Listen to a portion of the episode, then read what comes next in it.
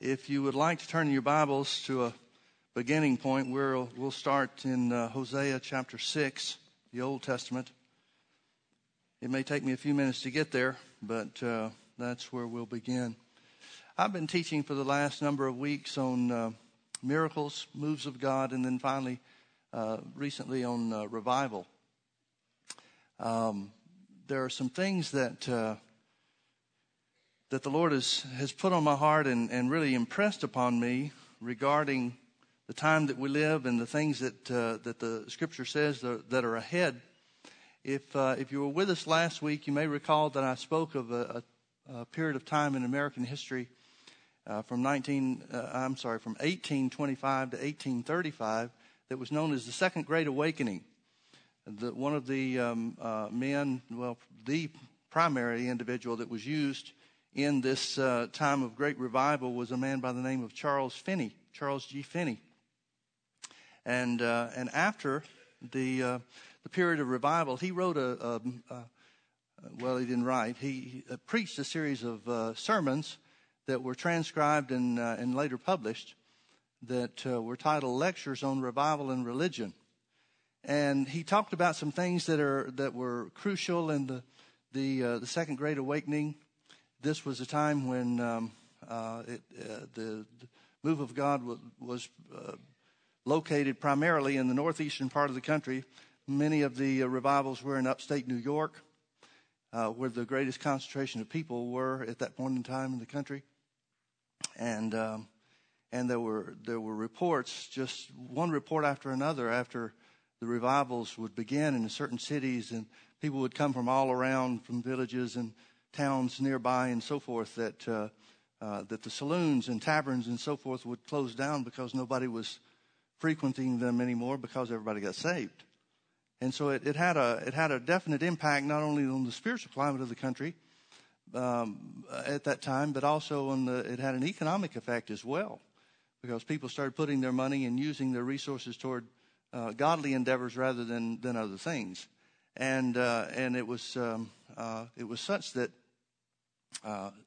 you can read about it anywhere. It's not, you don't have to go to a Christian magazine or a Christian publication to find out about these things. It was something that everybody was talking about all around the country. And Finney identified certain things that he blamed the church for a lack of revival. There was a great dispute at that point in time. Actually, he created it, about moves of God and how things work. Everybody back then was primarily Calvinist. Calvinism is rooted in the sovereignty of God. Everything happens at God's will, and if it doesn't happen, it's because God doesn't want it to happen, type thing. And so everybody's looking for, if there's going to be a move of God, if there's going to be some kind of work that takes place in the church, it's going to be because God institutes it. And Finney worked tirelessly against that notion. He said that, and I should back up and give you a little background, say some things that I said about him before. Finney was a lawyer, and didn't believe in the preaching that he heard about Jesus, didn't believe in the church or anything. So he set out to disprove it by reading the Bible. Well, you know what happens then. He got saved and gave his heart to the Lord and so forth, and God made a preacher out of him. And so Finney said that the Word of God and the work of God was just as sure and just as reliable as farming. Most everybody was farmers back then, at least in the rural parts of the country. And he said that no farmer would plant seed and then just leave it alone and pray for God to do something with it if he wanted to. He said in the same way, the work of God is more sure than planting seed. And he said that with the right means and measures, he used those two phrases very often. He said, with the right means and measures, you could expect a revival. Well, some of his measures are things that the means were always the same, but the measures were interesting. The measures are what got him in trouble with everybody else. And as I said, it was a great controversy about whether it was the sovereign work of God or whether it was the work of the church and so forth. He was very much spoken against, criticized, and so forth because of the measures that he would use. He did away with the formality of preaching. He was a lawyer, and so he made his case. He would preach to the people, and And the criticism against that was, well, educated people won't respond to that. But lawyers and doctors and educated people came by the scores into the revivals and gave their hearts to the Lord. They're finally hearing preaching that made sense to them, that they could understand and therefore make a choice from their heart about what to do. One of the measures that he employed was he encouraged people to pray for others by name. That had never been done before. So we take stuff like that for granted, but it was big time change for them. Another thing was that he employed women's prayer groups. Women weren't supposed to pray together, and if they did, they weren't supposed to do anything important. And so when he encouraged women's prayer groups to pray for revival, man, that stirred up the guys, the men of the church in a great mighty way. Another thing that he did that we take for granted is that he would encourage what he called the anxious to come forward. Now, you got to define your terms, because if you call for the anxious to come forward, everybody be up front nowadays. But he's talking about people that got under conviction. He was the first one to institute an altar call. And that's what he called it. As a matter of fact, they would set up in his revivals, they would set up all anxious benches. And they would just split rail benches for somebody to come and kneel down and give his heart to the Lord. Well, that wasn't done. And boy, I mean, it stirred up trouble. Now, the measures were controversial, but the means were always the same. And the means that he employed was prayer. Now, he would preach the word, but it wasn't the word as you and I would understand. It was a gospel message. It was a salvation message. It was an evangelistic message. But as I said, it was a logical means of preaching. So it might be what we would consider very simple teaching or very simple preaching about Jesus and Jesus crucified, which I don't mean to, in case this is coming across wrong, I'm not putting that down. I'm not saying that that's anything less than what we ought to do. I think all of our preaching should be that simple nowadays. Don't you agree? But it wasn't any great revelation is what I'm trying to get across. It wasn't any new doctrine. It wasn't any new revelation. It was just he took the word of God and proved his case. And people came by the scores. Whole towns were getting saved. As a matter of fact, it was unusual for somebody in town not to get saved. There was one account in upstate New York City where they were praying for the city, and they would take it by blocks and long streets, and they would call everybody by name and pray for them to be saved. And there was one guy that didn't get saved. Out of all the streets in the city that they prayed for, there was one guy that didn't get saved. Well, when they found out that he hadn't yet got saved, it put everybody on the case. Well, yeah, that guy didn't stand a chance, you know.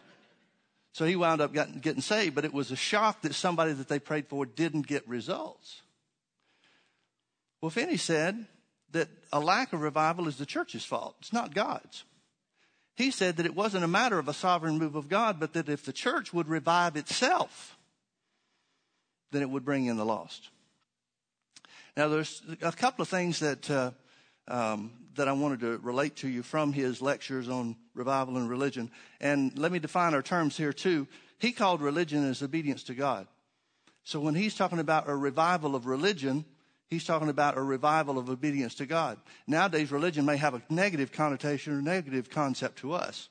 I personally, because of my background, come out of a situation where religion has more of a connotation or a sense of bondage rather than freedom in Christ. But that's not what he meant by religion. That's not what religion was understood by in his day. So he's talking about a revival of obedience to Christ. And one of the things he said, one of the importances of a revival that he identified in his lectures, let me read this to you. He said the revival of religion, and again, that's a revival of obedience to God, is the only possible thing that can wipe away the reproach which covers the church and restore religion to the place it ought to have in the estimation of the public. Without a revival, this reproach will cover the church more and more until it is overwhelmed with universal contempt. Now, one of the things he said was a condition when a revival was needed. He said, what he said was when there was a controversy in the church. Now, folks, I would submit to you that the gay marriage issue is a controversy in the church today.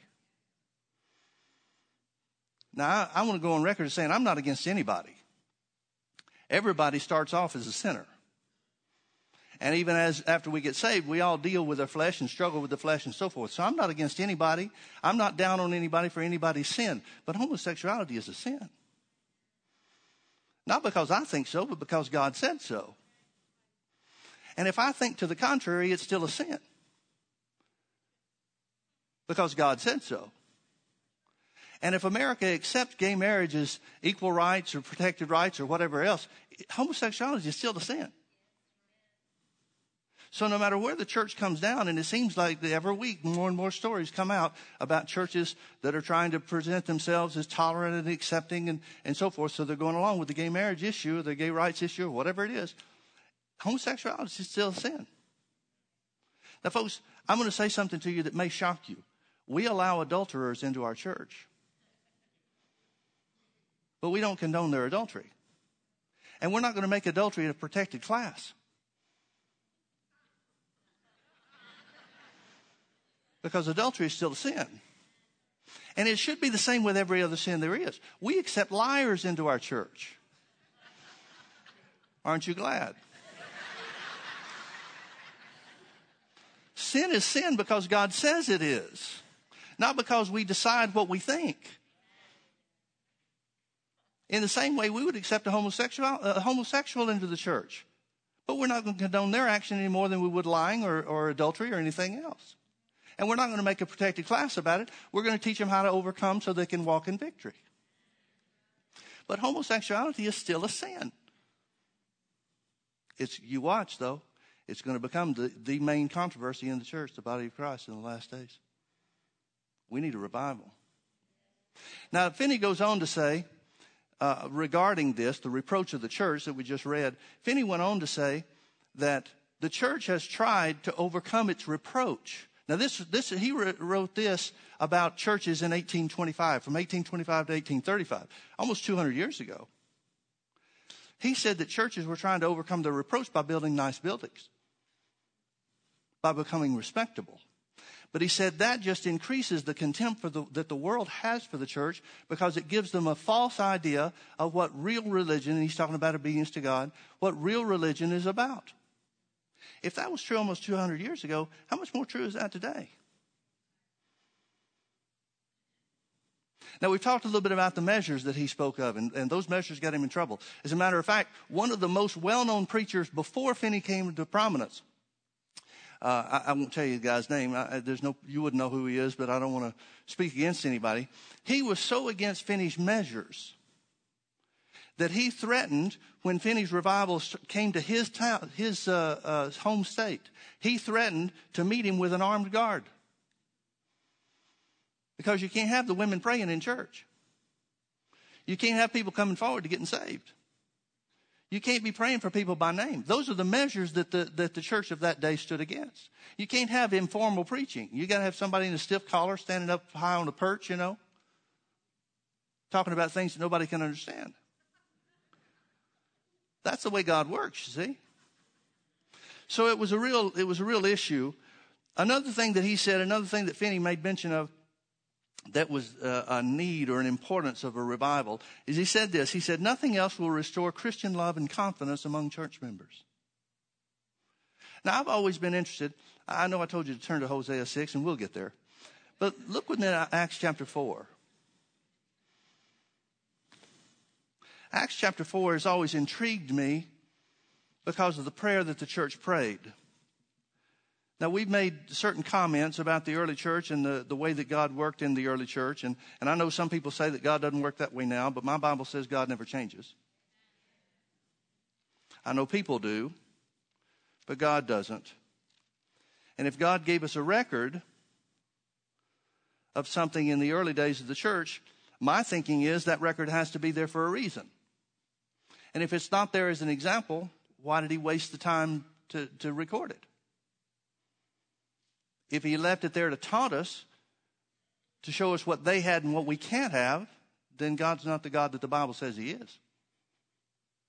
So after the man at the beautiful gate was healed in chapter 3, and Peter and John are called before the council and threatened not to preach or teach anymore in the name of Jesus in chapter 4, It says in verse 23 of Acts chapter 4, and being let go, they went to their own company and reported all that the chief priests and elders said to them. Notice they reported it and didn't complain about it. They're not whining. They just said, here's what they told us. And when they heard that, they lifted up their voice to God with one accord. Notice everybody's praying. Nobody's leading in prayer. They're lifting up their voice to God with one accord. Now, there's only one way that I can understand that this is taking place, and that is they're all praying in the Spirit by the unction of the Holy Ghost, and this is the Holy Ghost giving us the interpretation of what God heard. Otherwise, they're not all praying together. Otherwise, somebody's leading in prayer and everybody else is just sitting by and listening. Now, that's the way the church used to pray when I was growing up.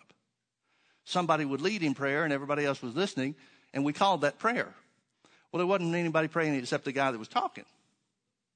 Here the Bible says, and I don't believe it's there by accident, it says they lifted up their voice to God with one accord. Now, they're not reading a script, so they've got to be praying out of their hearts. And here's the Holy Ghost interpretation of what they prayed. They lifted up their voice to God with one accord and said, Lord, thou art God, which has made heaven and earth and the sea and all that in them is. Isn't it good to know that when you pray in tongues, you're saying something like that? Goes forward and says in verse 25, who by the mouth of thy servant David has said, why did the heathen rage and the people imagine vain things? Holy Ghost, it will prompt you and inspire you when you speak in other tongues. You're quoting the word too. The kings of the earth stood up, and the rulers were gathered together against the Lord and against his Christ, for of a truth against thy holy child Jesus, whom thou hast anointed, both Herod and Pontius Pilate with the Gentiles and the people of Israel were gathered together. Notice God doesn't just put righteous people in place. That always goes over big. For to do whatsoever thy hand and thy counsel determined before to be done. Now, folks, I've said this before, but I'll just mention it quickly. I wish there was a Ronald Reagan on the scene.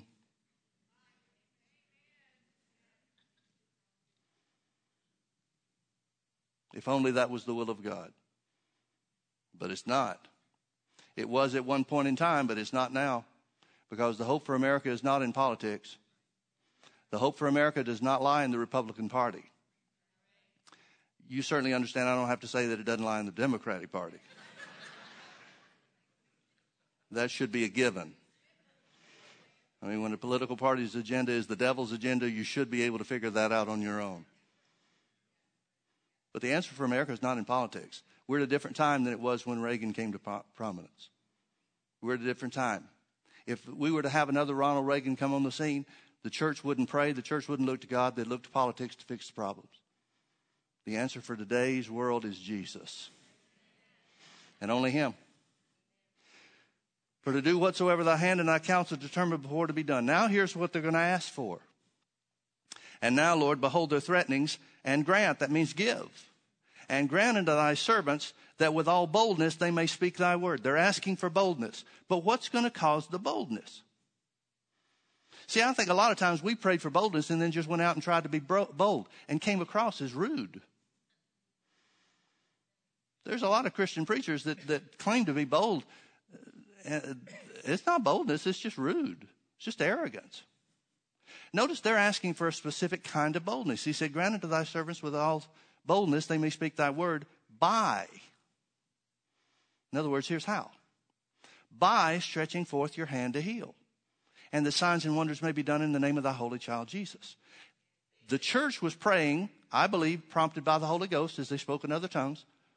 I believe that the Holy Ghost is prompting the church to pray, Lord, move by signs and wonders, move by your healing power to give the church boldness to preach Jesus. That's what Finney's talking about. Finney's saying that without a revival, the church won't grow in love toward one another or the confidence that we need in prayer. Now, I'm going to have to take issue with Brother Finney, because when Finney is preaching against, and I understand why and understand the means and the methods that it was done, he's preaching against the sovereignty of God issue, because the sovereignty of God issue does the same thing then, or did the same thing then that it does in every period of time in the church, and that is when you put all the responsibility on God, you, the church, does nothing. And all the responsibility is not on God. The responsibility for getting saved is not on God. It's on the individual. Jesus said, whosoever will, let him come, and I'll no wise cast him out. Well, will is an act of the individual. He didn't say whoever God wills, let him come. He said whosoever willed, whosoever is individual, whatever individual turns their will toward God, let him make that decision. So the decision is ours. God, the Bible says, God has already done everything there is to do about our well-being in every area of life. The decision is ours to receive it and act on it. And that's why the Bible tells us in so many words that God won't violate another person's will. God has made the will of man sovereign in his own life. That's why he gives us the truth of the word so that we can make the right choices, so that we can receive and accept and take hold of the things that God has done for us through the finished work of Jesus. But the choice is man's, not God's. And so the idea that it's all up to God and God will do whatever he wants to do and won't do whatever he doesn't want to do, folks, if that's the truth, then God's letting a lot of people go to hell that the Bible said Jesus died for. In fact, the Bible says that it's the will of God for all men to be saved and come to the knowledge of the truth. So you can't reconcile these things with the notion that God's picking and choosing winners and losers. You just can't do it. The church prayed as they were inspired by the Holy Ghost, Lord, give us boldness by stretching forth your hand to heal. So here's where I take issue with Finney, and that is very simply this. It's both the church's responsibility and the move of God. Because if it was all the responsibility of the church, then they would have said, well, we're just going to go out and be bold, come what may. But they didn't. They relied, as they were prompted by the Spirit of God, they were prompted to pray, Lord, you move so that we can act boldly. Now, does the boldness come because they find out something they didn't already know? I mean, they know about healing. The guy in Acts chapter 3 just got healed, didn't he? That seemed to be pretty bold action on the part of the church already. Yet they're praying for more boldness. They just finished standing before the council and saying, Jesus, the one that you crucified, is the one that raised this guy up and healed his body. That sounds to me to be pretty bold. But they're asking for a move of God. They're praying specifically, and I want to say it this way to make sure you get the point. The Holy Ghost prompted the church, the early church, to pray for a move of God so that they would have boldness. What happens when you speak the word of God with boldness? God confirms his word with signs following. So it's a domino effect. Rather than a cause and effect, it's a domino effect. It's a momentum builder. The move of God creates boldness on the part of the church. Finney talked about that boldness to remove the reproach of the church. Folks, the world is laughing at the church. We don't like to admit it, and we don't like to talk about it in those terms. But the world is laughing at the church because we're talking about power that we don't show. We preach a Bible that speaks of healings and miracles without any evidence of them. You think that's the way God wants it to be? Okay, turn back with me to Hosea chapter 6.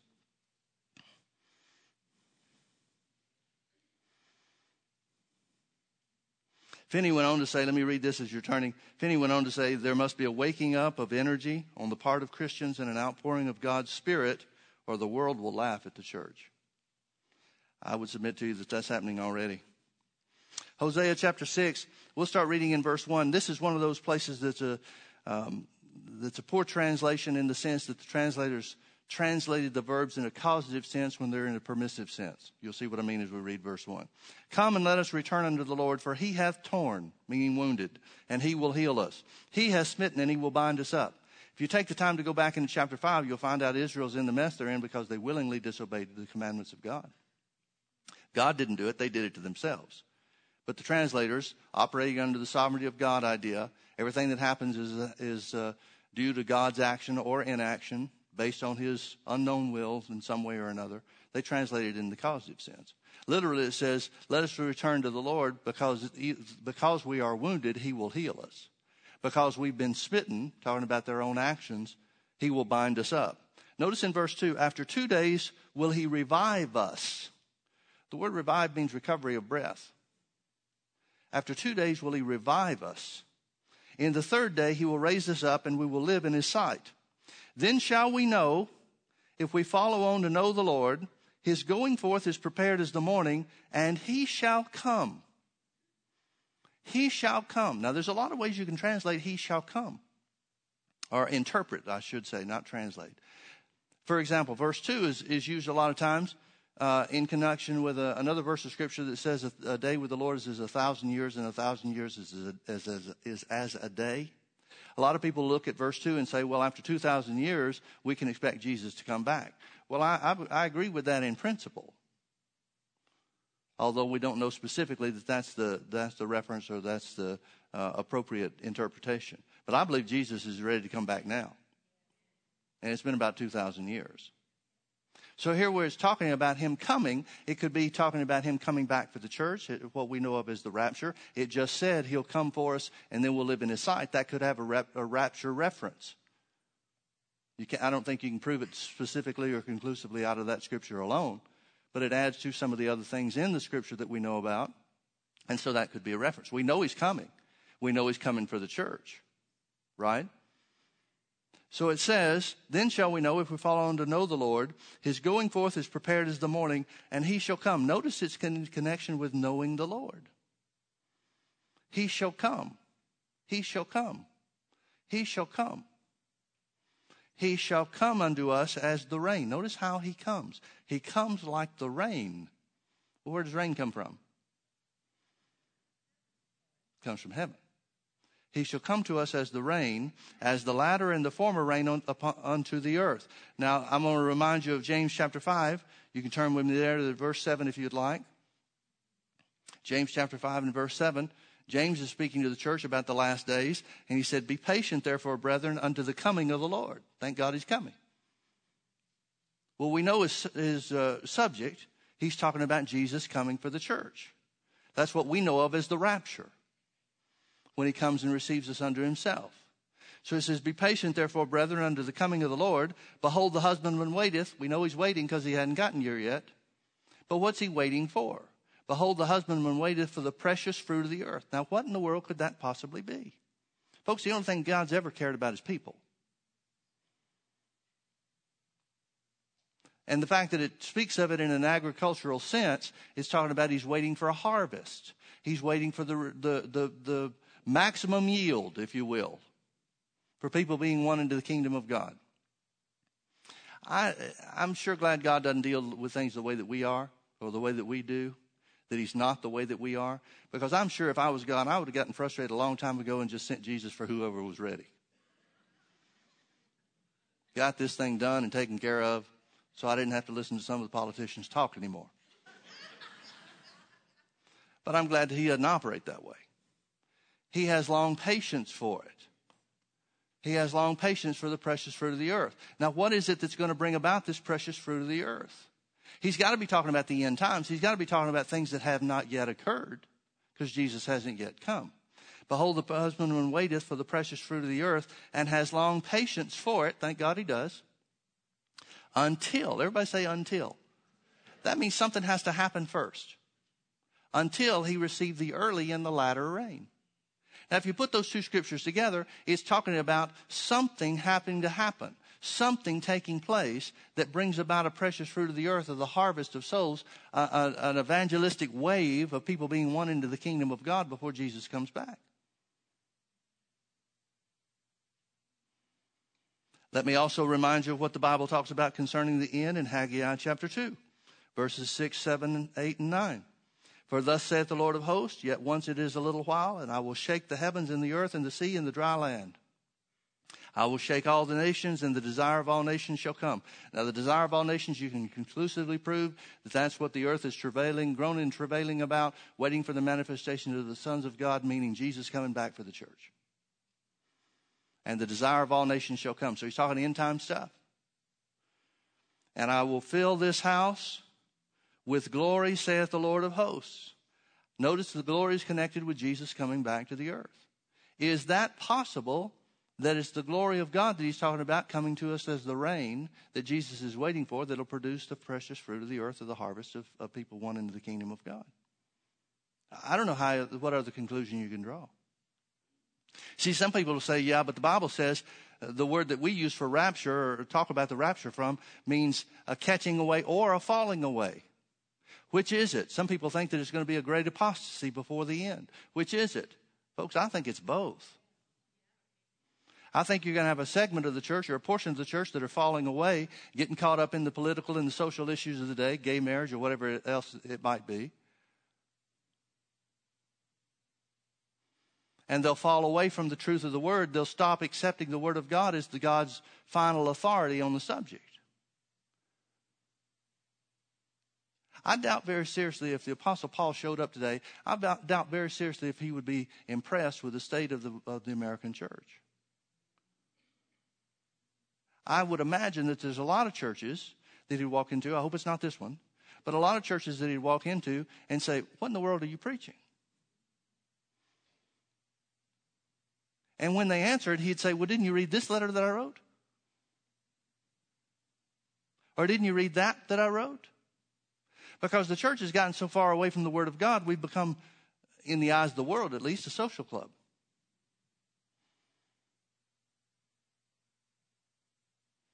Now, is there any dispute for that? I mean, I don't want to jump out too far here.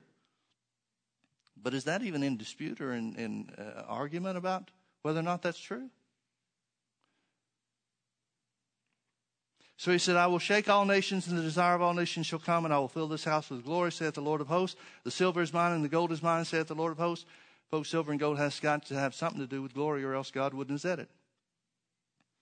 Now, we can disagree on what it is, but it's got some kind of connection. I've found that when you do what God tells you to do, God pays the bills.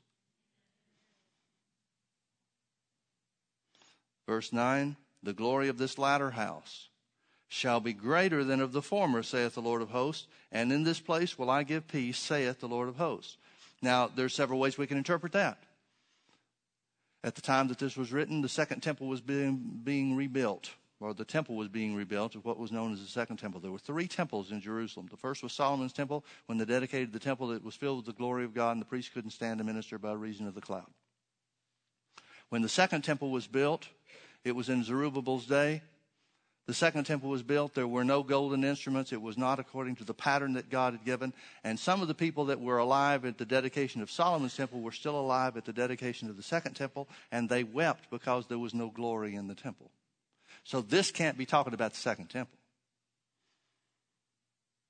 Where he says, I'll fill this house with glory, can't be talking about the second temple.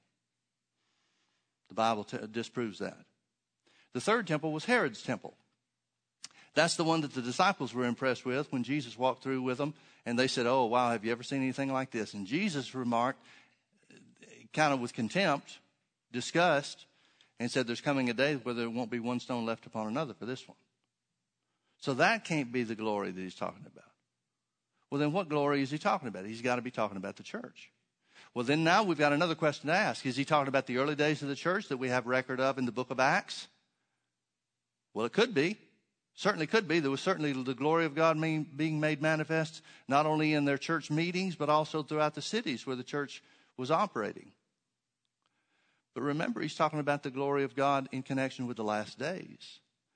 Not the beginning of the last days, but the end of the last days, concerning Jesus returning for the church. The husband waits for the precious fruit of the earth and has long patience for it until he received the early and the latter rain.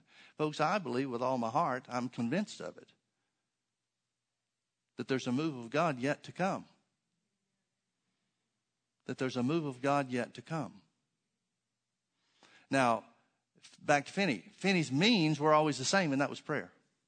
Finney said, he made certain statements, and I won't take time to read them. I'm running out of time this morning, but I won't take time to read them.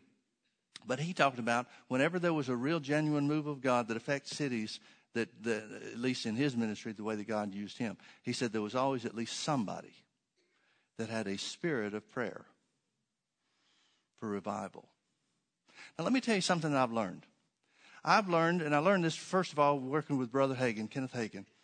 I learned what it was like to be a man of faith. Brother Hagin lived by faith. and he walked in love. He lived what he preached. I can't overemphasize how impressed I was with the man because I never saw him violate what I heard him preach on the platform. But he was also a man of prayer. Now, here's what I learned about prayer. It's a whole lot easier to teach prayer and to talk about prayer than it is to pray. And there's a big difference. A lot of the people that are talking about prayer and a lot of the people that are teaching prayer aren't praying. And it's not the teaching on prayer that gets the job done. It's not preaching about prayer that gets the job done. It's not talking about the importance of prayer that gets the job done. It's praying. Brother Hagin was the first man I ever been around. Honestly, I didn't know you could be like this.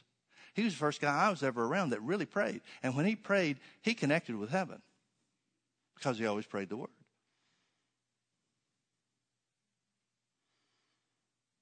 Now, when Finney talked about the spirit of prayer, he made this statement. He said, it takes somebody praying for revival. He said, and he used his own example or his own experience. He said, I found that a lot of Christians who are even warm in prayer don't pray for revival.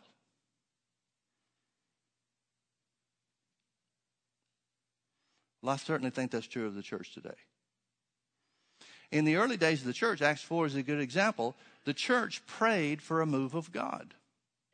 They're praying for God to move, not shirking their responsibilities, not saying, God, it's all on you. They're saying, give us confidence by stretching forth your hand to heal. Now, they've just healed the man at the beautiful gate of the temple in Acts chapter 3. Why aren't they living on that? Because it's supposed to be a continuous flow. Otherwise, the Holy Ghost wouldn't prompt them to pray what they prayed. Are you with me? Now, folks, what is a spirit of prayer? Finney defines it as this. He said, when you're occupied in your waking moments with something that you must have, he said, that's a spirit of prayer. Now, I was thinking about this and trying to relate to it in as best way as I could and wanted to relate to you in the best way that I could. And it occurred to me, I've always known this, but the Lord seemed to bring it to my remembrance. It occurred to me that everybody is occupied with something. Everybody is.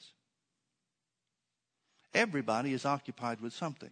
Now, I don't know what you're occupied with. Most Christians never get occupied with anything beyond themselves. And I don't mean that as criticism, because we all at least start there or come through that phase. But depending on where you are, something, meaning where you are in life, something occupies your thoughts. Something occupies your desires. Something occupies your waking moments. If you're in a financial hardship, then your finances probably occupy your thinking. If you've got a situation with a loved one, maybe they're estranged from God, then that may be the thing that occupies your thinking. Now, don't get me wrong, folks. I'm not saying that whatever occupies your thinking is what you're praying about, because most Christians are occupied just with worry and not with prayer. But I can think back into situations, even certainly after I was saved, even while I was in the ministry. When we were going through some of the trouble that we had with the building and some of the financial hardships and stuff, I wish I'd handled that better. Now, don't get me wrong. I never spoke against God. I never confessed anything other than the word, and that's one of the reasons that it worked the way that it did. But in my thinking, in my estimation, we were in a fight for our very survival, talking about the church. Well, that may be true, but folks, I would submit to you that there wasn't much I could do about it. And it occupied the lack of finances and the trouble and the hardship, occupied a lot more of my thinking than it should have. And I can look back at some of those times and some of those days, some of those experiences, and think, I would have been better off just trusting God like I was preaching about. Now, don't get me wrong. I didn't yield to the worry, or when I did, I'd get rid of it as quickly as I could. But it occupied my thinking. I mean, it was on me day and night. Now, you know, I can make excuses for it. I can say, well, I'd never had that kind of experience before, and that's how you learn. And that's certainly true. That would be true for you or me or whoever it is. That's the way you learn. But for goodness sake, shouldn't we learn and move on? In the situations with a loved one estranged from God, that took up all my thought life, a certain part of my time, certain part of my life. And we love our children and those that are part of us and close to us. We want the best for them. But after all, what is worrying about it going to produce?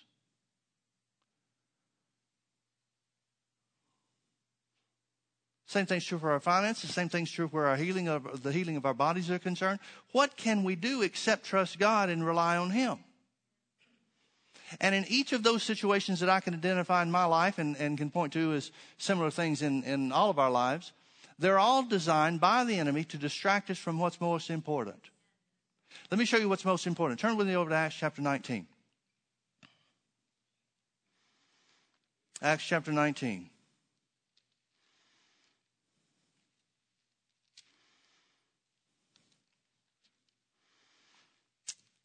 Now, I want to throw something out for your consideration. When you get to heaven and you meet somebody that the Bible talked about, I'm talking about in the book of Acts, not just Old Testament stuff. Let's confine it to the New Testament for a minute. If you meet somebody that the Bible talks about in some great way in the New Testament, what are you going to talk to him in heaven about? How big a house they had? Whether or not they were successful in business? What kind of car they drove?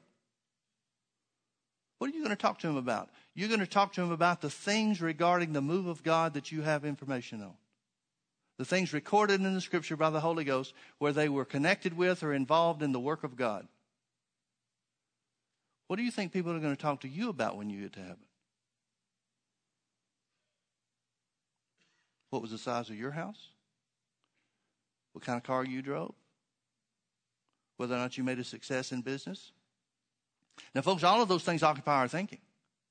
And rightly so. I'm not saying we should go through life blind, just dumb and stupid and acting like everything's going to work out. I see some Christians that say that they're trusting in the Lord and just turned everything over to them, when in fact what they're doing is they're just ignoring reality.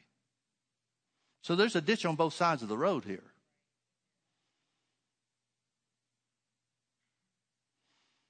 But you're going to talk to people in heaven about how God used them and what part they had in the work and the plan of God when you get there, aren't you?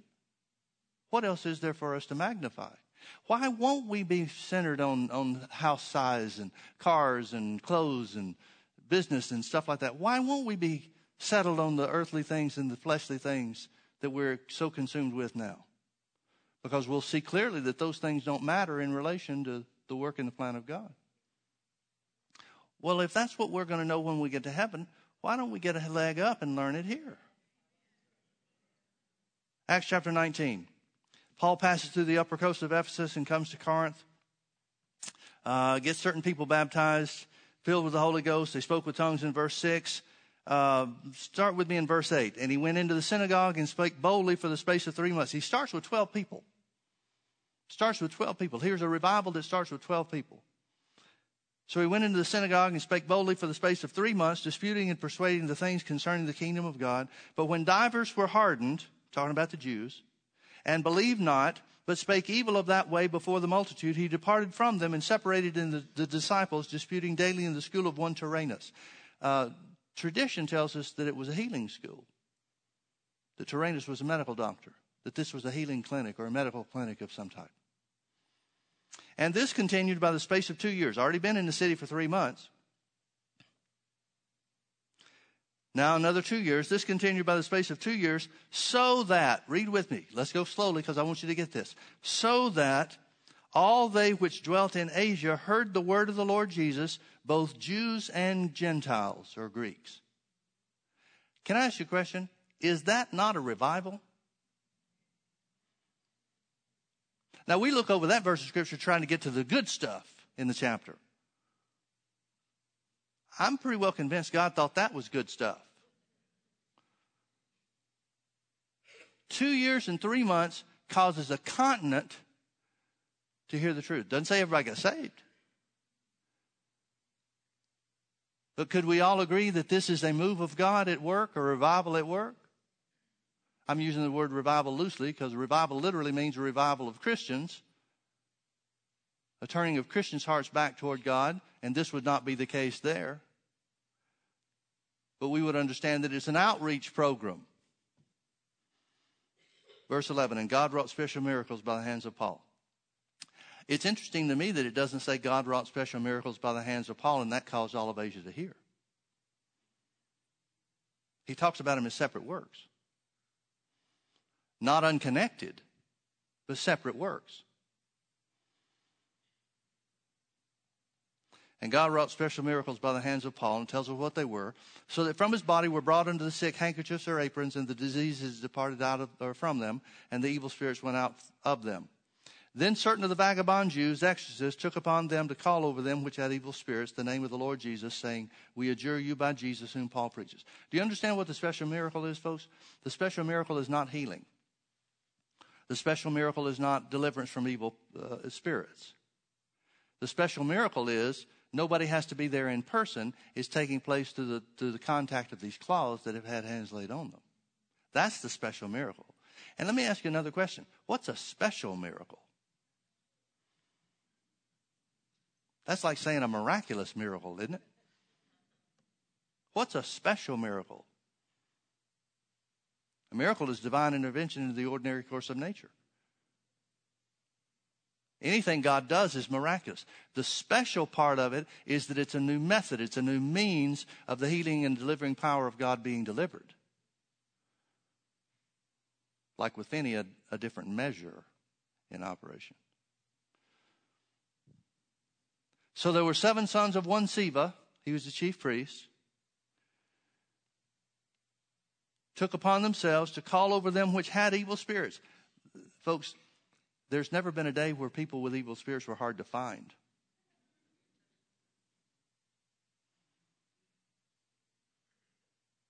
In our day, they're just in respectable positions.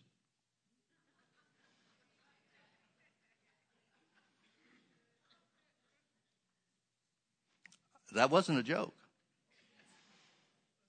It's sad, but it's true. Then certain of the vagabond Jews. Interesting to me that the people that do this don't have homes.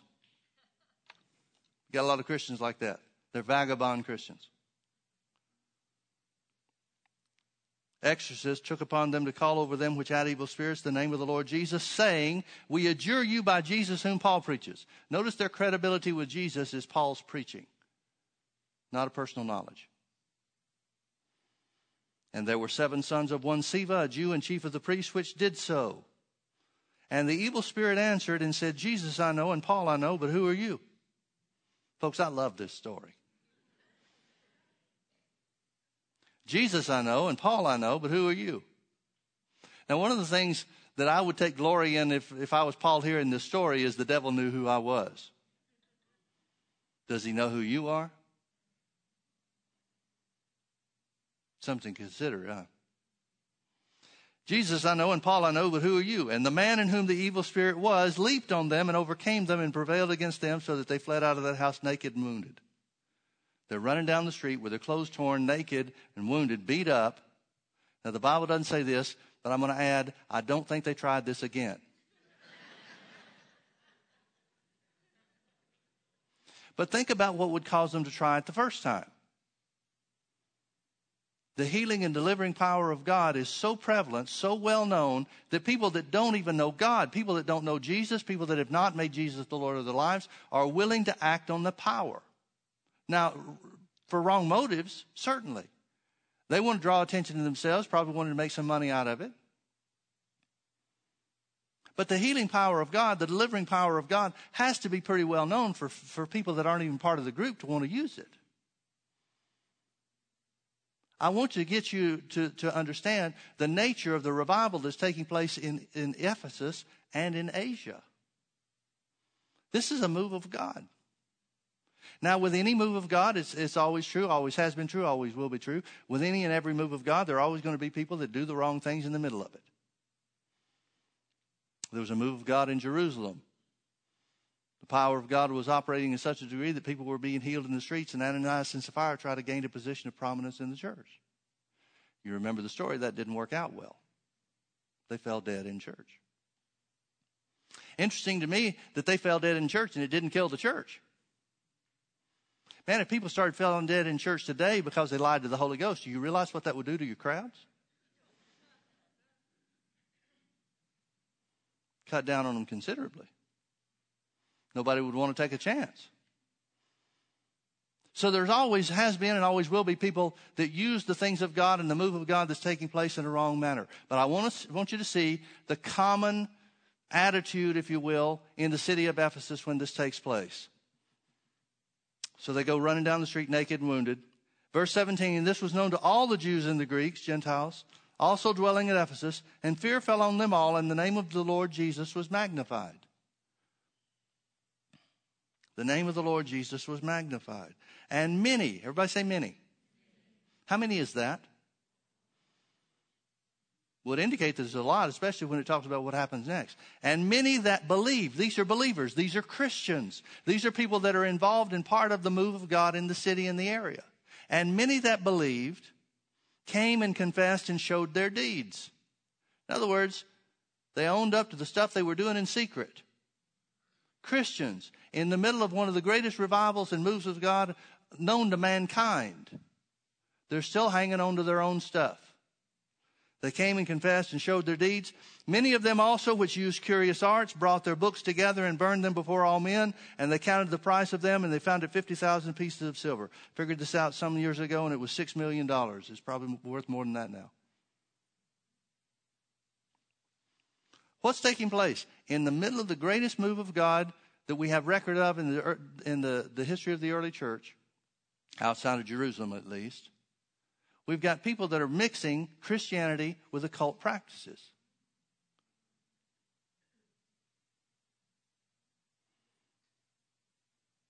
Christianity is just another one of the gods that they're serving.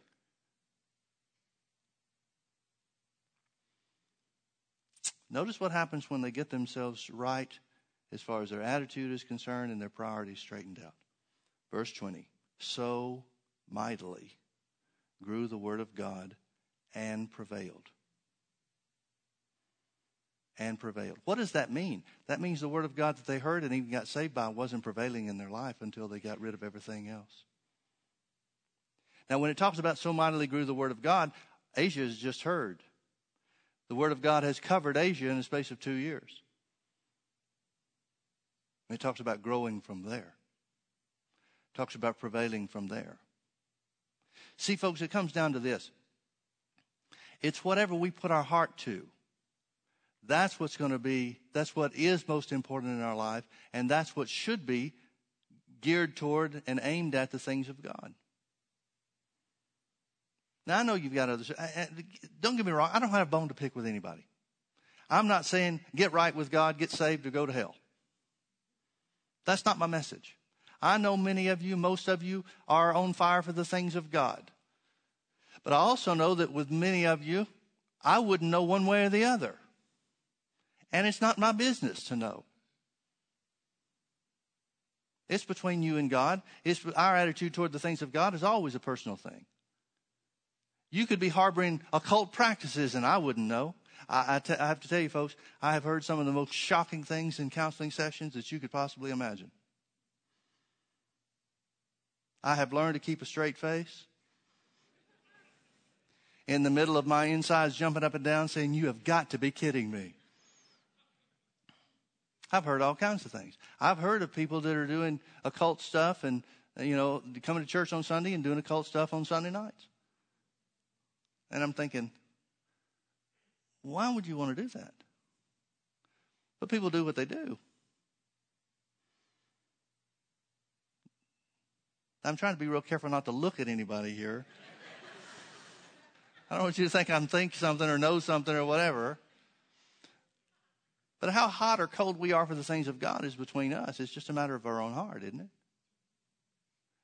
But let me ask you this. This goes back to when we get to heaven. When you get to heaven, are you going to be satisfied with how hot you are toward God now? Just like in my situation, I wish I'd handled some things differently. I wish I'd handled some things better. I wish I had not gotten distracted by the own circumstances that I was involved in my life and still kept the things of God first and foremost, meaning the things of God, meaning praying for a move of God, praying for the will of God.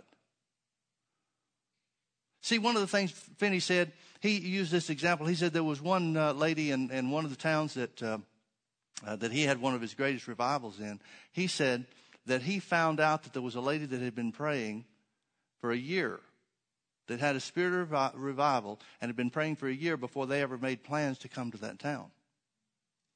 And she told him, he found out about her, so he interviewed her, and he found out about this woman, and she told him that about 6 months after praying, 6 months before they ever made any plans to come to their cities or whatever, about 6 months into her praying, she said, God gave me such an assurance. She said, I had a revelation from God that there would be a revival in this city. Finney uses that as an example, saying once you get that, nothing can stop it. He bemoans the fact that most people won't pray until then. But he said, once you get a revelation from God, once you become convinced that it's the will of God to have a move of the Spirit, he said, nothing can stop it. Well, folks, I think we have that from Scripture. I think we have that from the Bible telling us that Jesus is coming for a glorious church. I believe that the Bible is telling us that he comes to us as the rain. And that latter early rain and former rain and latter rain is what brings about the precious fruit of the earth. If that doesn't stir us up to pray, what's going to do it? What's our alternative? Watch the world slide further and further into hell? At what point do we become concerned enough that we pray? At what point do we care enough about what the world is doing and how the world is sliding into the ditch, literally the hell, the ditch of hell? At what point do we watch that before we care that people are going to hell? At what point do we watch the church and the reproach of the church in the modern day before we care enough to turn that around? Now, folks, if I could give you a spirit of prayer, I'd do it. If I could pray for you to have a spirit of prayer and that would do it, it would already be done. I don't think anybody can do this except the individual. And it starts off not because God prompts them and God tells them and God gives them something special. It starts off because we decide this is not the way that God wants it to be. And then the more you pray, the more desire you have to pray. And then the more you pray, the more the spirit of prayer comes on you. But we have to stir ourselves up first. So who was right? Is it a move of God? When it comes to revival, is it a move of God or is it the work of the church? Both. It's the work of the church to set themselves in position to be used of God, and then God moves. So what are we to do? Zechariah chapter 10. You know this verse of Scripture yet? Zechariah 10 verse 1, ask ye of the Lord rain in the time of the latter rain. Anybody have any doubts that this is the time for the latter rain?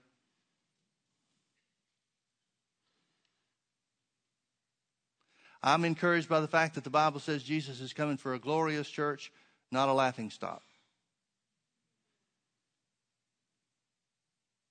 If Jesus comes back for the church, folks, think of it like this. If the church keeps sliding down further and further into the hole that we're headed for, becoming more and more like the world, less and less distinct for what the Bible specifically and obviously says is sin and sinful activity. If the church continues further and further down that hole, and Jesus comes back for us and just snatches us out of the way, would the world not say, who in the world would want that group? Do you really think that that's who Jesus is coming for? Do you really think that Jesus is going to split the sky and come back for the church, catch us up, and say, I know, we don't look like much, but they're family?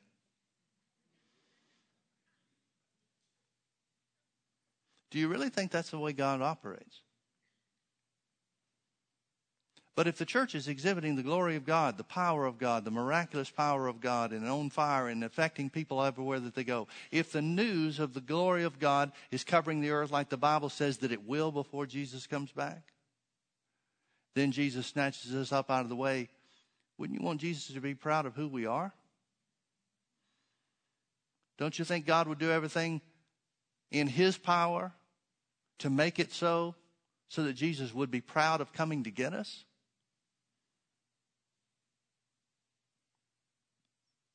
Now, if it's a downward spiral, if it's continuing to go further and further, then God did Jesus a great injustice by not taking him out by Acts chapter 6 anyway.